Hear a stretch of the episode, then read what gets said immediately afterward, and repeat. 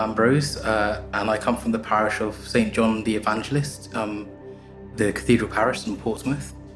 And so when I think about the Word of God, I think it really did hit me because I struggled with the, the, human side of Jesus for a while.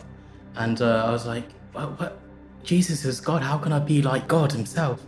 And then when I was when I read scripture, I kind of I do see the humor sometimes in it. When Peter's walking on water, for example, I find that quite funny because when Jesus turns around and says, "Man of little faith," I always imagine him kind of like laughing and kind of going, "Come on, man of little faith, come on." You have if you believe in me, then you know you can you can do great things.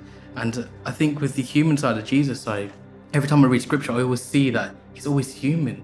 And I think my favorite scripture verse, especially, would be Philippians 2 6 to 11 my teacher once told me that the Bible is God's love letter to each and every one of us. It's kind of God telling us about Himself, but telling us, "I love you. I really love you so much that I want to, I want to be in this relationship with you. I want to show you human, but also show you how you can be like me." And it can be sometimes in the simple ways, but I think with the Word of God, it's just, it does come alive when you really do read it, not just within the mass setting, but also personally. Like for me, um, pray um, morning and evening and the office of readings. And, and they really do help bring the scripture alive. Can you kind of go, wow, you know, there's something in there. Like, I remember there's a psalm in morning prayer, I think, where it's the immensities of waters he created. I was like, whoa, that's big. You know?